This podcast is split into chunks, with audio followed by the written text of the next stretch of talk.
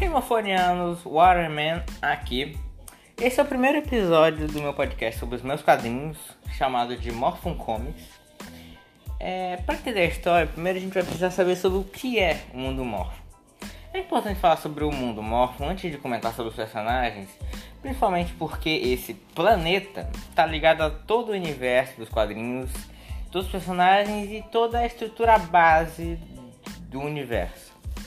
Morpho é um planeta onde, por causa da sua radiação, transformou toda a vida do planeta, mas de um jeito muito surpreendente. Transformando todo tipo de criatura viva consciente de tal forma que todas elas ganhassem uma habilidade física e mental aprimorada, em todos os sentidos. Resumindo, todos os habitantes do planeta possuem algum superpoder.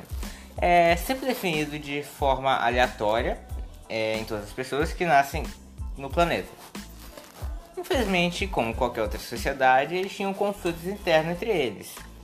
É, com muitos com o objetivo de assumir o reinado de Morphin, isso acabou gerando a destruição do planeta, porque alguns desses rebeldes também tinham um poder imensurável, que é comum em membros da realeza, mas pode acontecer naturalmente com outros cidadãos do planeta.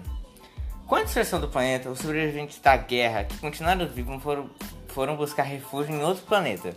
E em seu rumo acabaram achando a Terra, e junto com eles, infelizmente, seus inimigos de guerra.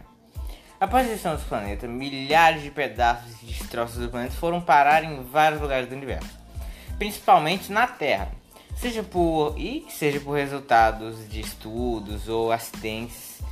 A Terra surgiram os super-heróis e super-vilões.